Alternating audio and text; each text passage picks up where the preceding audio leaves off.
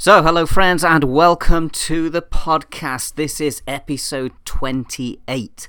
And I've been spending a little bit of time in the book of James just recently, teaching that down at Hope. And um, yeah, looking at some of the um, comparisons of teaching that come through this particular letter that, uh, that James wrote. And today, I want to look at a few verses that come out of chapter 3, and this all has to do with the tongue. So, today's title, we're going to call it The Power of Words. The Power of Words. Yes, because we all know that our words have power. Our tongue may be a small part of the body, is what James said, but it makes great boasts and it can get us into lots of trouble and it can get us into lots of favour. So, how we use our tongue, the power of words, really matters to us in life, and um, it's not something actually that the Bible um, has a small amount to say on. It has a lot to say on the importance of language, the power of words, the strength of the tongue. And uh, we know this from our own experiences to be true. Rumi said, Raise your words, not your voice. It is rain that grows flowers, not thunder or Robin Sharma said, Words can inspire and words can destroy, so choose your words well. Here's another quote Don't mix your words with your mood. You can change your mood, but you can't take back your words. And I guess we've all been in that situation where we've spoken something out of frustration or anger or whatever the emotion may have been, and as soon as those words have dropped off our tongue, we live with a sense of regret because we've said something that either we didn't really mean, or we spoke out of anger, or resentment, or jealousy, or bitterness, or whatever it might have been.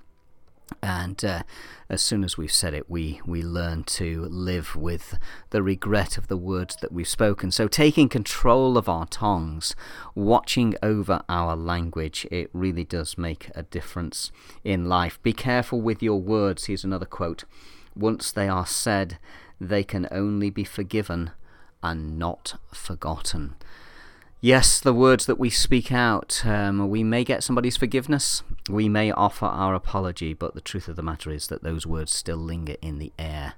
And um, it takes some time to rebuild that trust. It takes some time to work through those um, those situations, those relationship challenges and difficulties. And so, better to better to hold back and consider what we're going to say rather than be uh, rushing in and um, saying things that then we, we later regret. But the sad thing is that uh, that those words then cannot then be taken back. So the power of our words it really does matter. It matters for us in terms of our own personal fruitfulness and growth and development. Um, it, it it also speaks something about the depth of our own heart from the overflow of the heart the mouth speaks that what that's what Jesus said and so the, the words that we use, the power of our words, the, the language that we choose to use, also indicates something of what's going off deeper inside our soul or inside our heart. So, um, it really is a wisdom topic, isn't it? The, the topic of, of, of words and the use of language and the use of our tongues. So it's not surprising, that being the case, that that a, lot of the proverbs relate to language, relate to the use of the tongue. Here's just a, a few of them um, that you can uh, come across if you take a look through uh, the book of Proverbs. Proverbs 17:28 says, "Even fools are thought wise if they keep silent, and discerning if they hold their tongues." Is another one. Proverbs 18. Uh, the tongue has the power of life and death, and those who love it will eat its fruit. The tongue has the power of life and death. And again, we, we know something of this to be true because of our own experiences, either what has been spoken to us or indeed what we have spoken to other people. We, we know that we can crush relationships or we can enhance relationships by the way that we use our tongue and the language that we choose to adopt. And, and this is not to say that there aren't times in life where we need to confront situations um, and, and speak in a more forthright manner. I don't think we're talking about that here. We're, we're, we're not talking about the fact of uh, brushing things under the carpet or pretending that we're not hurt when we are hurt or or you know just just acting in in a manner that oh well anybody can say whatever they want to me and it's not going to make any difference. We're not working in that sort of uh, false environment when we're talking about our language and when we're talking about the way that we choose to speak um, to other people. Uh, what we're saying is it's the it has to do with consideration um, it has to do with some measure of forethought uh, and it has to do with being in control. And I think this is the problem that sometimes we can speak when our emotions are out of control or when we're feeling out of control, and that's when we we say things that often we learn to to regret. So let's just think about words for a little bit. Let's think about language. Let's think about the importance of, of the tongue and the difference this can make when we adopt a, a, really healthy approach to the way that we, we use our language and the words that we have. So this is the reading from from James. Uh, that uh, that we're we're referring to here. So let's just take a look at this. This is James chapter three, uh, verse 3 When we put bits into the mouths of horses to make them obey us, we can turn the whole animal. Or take ships as an example. Um, they are, sorry, or take ships as an example. Although they are so large and are driven by strong winds, they are steered by a very small rudder wherever the pilot wants them to go. Likewise, the tongue is a small part of the body, but it makes great boasts. Consider what a great forest is set on fire by a small spark. The tongue also is a fire, a world of evil among the parts of the body. It corrupts the whole body, sets the whole course of one's life on fire, and is itself set on fire by hell. All kinds of animals, birds, reptiles, and sea creatures are being tamed and have been tamed by mankind, but no human being can tame the tongue. It is a restless evil full of deadly poison. With the tongue we praise our Lord and Father, and with it we curse human beings who have been made in God's likeness. Out of the same mouth come praise and cursing. My brothers and sisters, this should not be. Can both fresh water and salt water flow from the same spring?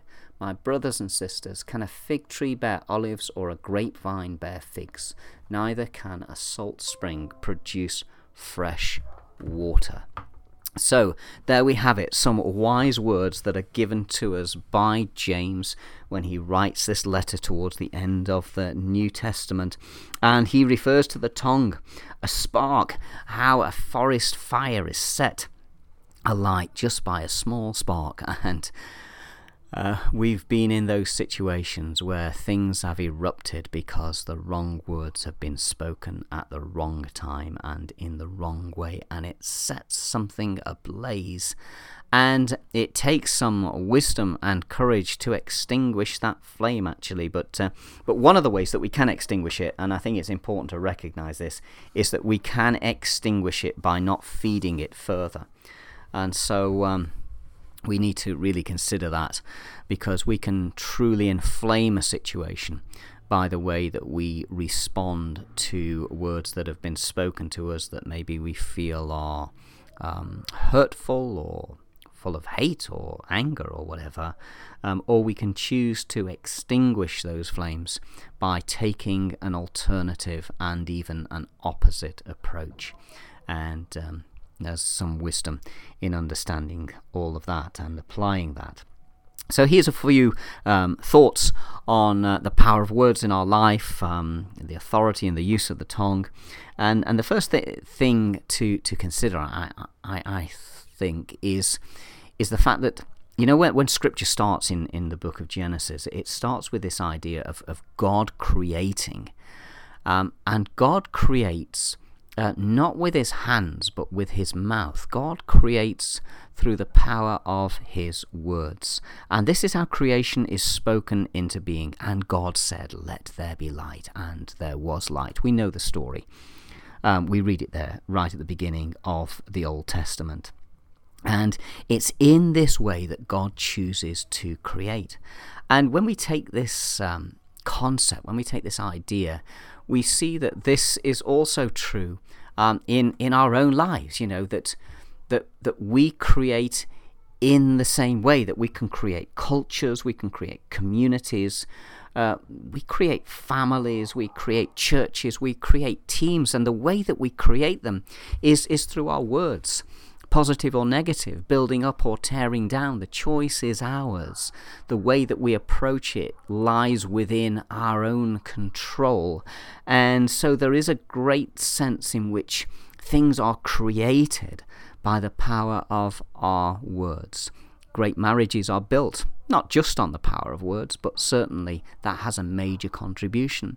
Great teams are built not just on words, but the words which we speak have a massive, massive contribution to make. And so, all these things cultures, communities, teams, families, relationships, churches are built up or indeed torn down by the power of our words. And we need to think about that really carefully when we're seeking to um, add and bring value to life and to the context and the settings in which we find ourselves. So, so that being said, probably the second thing we ought to say about words is that it is good and wise for us to think before we speak. We need to consider consider what the outcome of our words are going to be. Consider the impact and the influence of our words.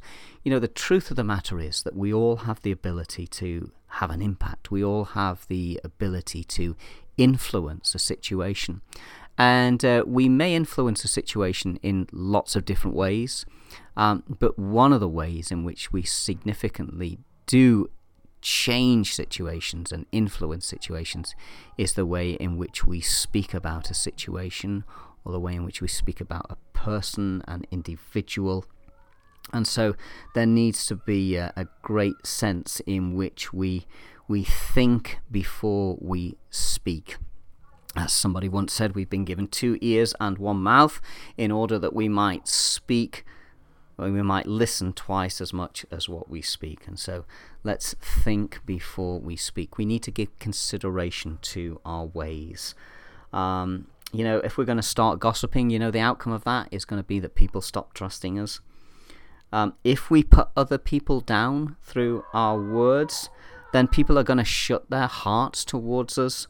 Um, Proverbs 18:19 says that an offended brother is more unyielding than a fortified city. So we've got to be careful with our words that we don't put other people down, especially if we're feeling some measures of insecurity in our life and we, we, we find that we're, we're needing to affirm ourselves by speaking poorly or negatively of other people. That is not the way to build our self confidence. It's not the way to develop our self worth. There are lots of other ways that we need to look at in terms of how we develop self confidence, self worth, self esteem. But putting other people down is definitely not one of those ways. And so we really do need to, to think about that that whole idea of bragging and exaggeration. If we're going to be speaking like that then you know we're just going to be turning people away from us or complaining. Don't you just uh, get get fed up if you if you're in a situation with somebody who's just consistently moaning and complaining about things then again this is just not having a positive impact on life or, or relationships or turning towards sarcasm or insults. These are all things, you know, they may just start in a small way, but um, when we use the power of our words to negatively impact other people or negatively impact situations, then we're not just taking those things down, we're taking ourselves down as well, because we are making ourselves less than what we actually are. And so let's really give consideration and think before we speak. Here's another thought is that we should listen before we act. We need to not only show consideration, but we also need to show compassion. And uh, the way that we show compassion, the way that we build empathy with another person, is by going through what I think is a process of deep listening. Because if you want to show compassion, if you want to build empathy in a situation, then you need to deeply listen to what that other person is saying. And that means not listening in order for you to then answer, but listening in order that that person has truly been heard. You are listening to feel and sense their pain. You are listening to hear their sensitivities. You are listening to hear where the um, where the sore edges of their life really lies, so that then you can walk forward with any words with a measure of truth, yes, but sensitivity, empathy, and there's only one way that we can do this, and that's to really build on proximity. We, we have to get close. It's true, isn't it, that you can hold a, an opinion of a situation or a person, and you can hold that opinion from a distance. But once you step into the same room with that individual, once you sit down and have a coffee with them, once you start to listen to that person and hear their story, hear their conversation, hear where they are coming from, then more often than not, we begin to change our perspective upon that person. And why is that? Because we are growing in our understanding. And what understanding does is it gives the opportunity to create empathy. And what empathy does is it draws us alongside somebody in order to support and help in a meaningful way. And so we need to be listening before we act. We need to show compassion. Here's another thought. We need to walk before we talk. There needs to be consistency in our life. We know we've got to close the gap between what we're saying and what we're doing. So, better to concentrate on what we are doing and close that gap in our lives and to speak out of that. I think what we are looking for today and what people are looking for is authenticity, that sense of reality whereby we are speaking from a place of transparency, a place of openness, a place of honesty. That's what really enables us to connect with people, and that's what truly people are looking for i think in life we we need to to close the gap between how we live and what we say so that those two things come ever closer and closer together so that what we're saying is coming out of how we're living. We, we, what we're doing is we're, we're, we're going on that journey to reduce the hypocrisy in our lives so that a more genuine you and a more genuine me emerges because there's something quite powerful about our authenticity. There's something deeply beautiful about our transparency. And so we're not here to hide ourselves in order to show a different side of us. What we're here is to reveal ourselves for who we are and the type of people that we're seeking to become. And that's all about walking before we talk. It's about developing consistency. It's about closing the gap between our speech and our actions. And then a final thought, just as we close here, is the idea of uh, we need to order our confession. Um, it does matter what we say, it does matter the way in which we speak about ourselves and also the way in which we speak about other people. Um, this stuff really does matter. Um, you know, you you can't go round speaking negatively about yourself. You you've got to learn to change your confession. That's not to say that you're living in denial. It's not to say that you're sort of um, just trying to get to a place of saying it, saying it, saying it until it becomes true. But what you're doing is you're you're changing your confession based on your convictions. So you've got to dig deep and really take a look to see what are the convictions of my heart in this situation. What are the convictions of my heart regarding this employment, regarding this relationship, regarding this opportunity? What are my convictions there? And then you, out of those convictions, you need to change your confession so that you start to say things that are true based on how you deeply feel. Now, you may say, well, I just feel dreadful about this situation or about myself or whatever, and that's why I keep speaking negatively. Well, to that, I think I would be saying, well, what we need then to do is we need to build an image of ourselves that is based on a worldview or a faith perspective that is rooted in the heart of understanding what God's divine intention is for you as an individual or as a person. I mean, that's a, that's a story, a conversation, a podcast for another day, but, but certainly that needs to be something of our starting premise in that situation. But, but back to where we were.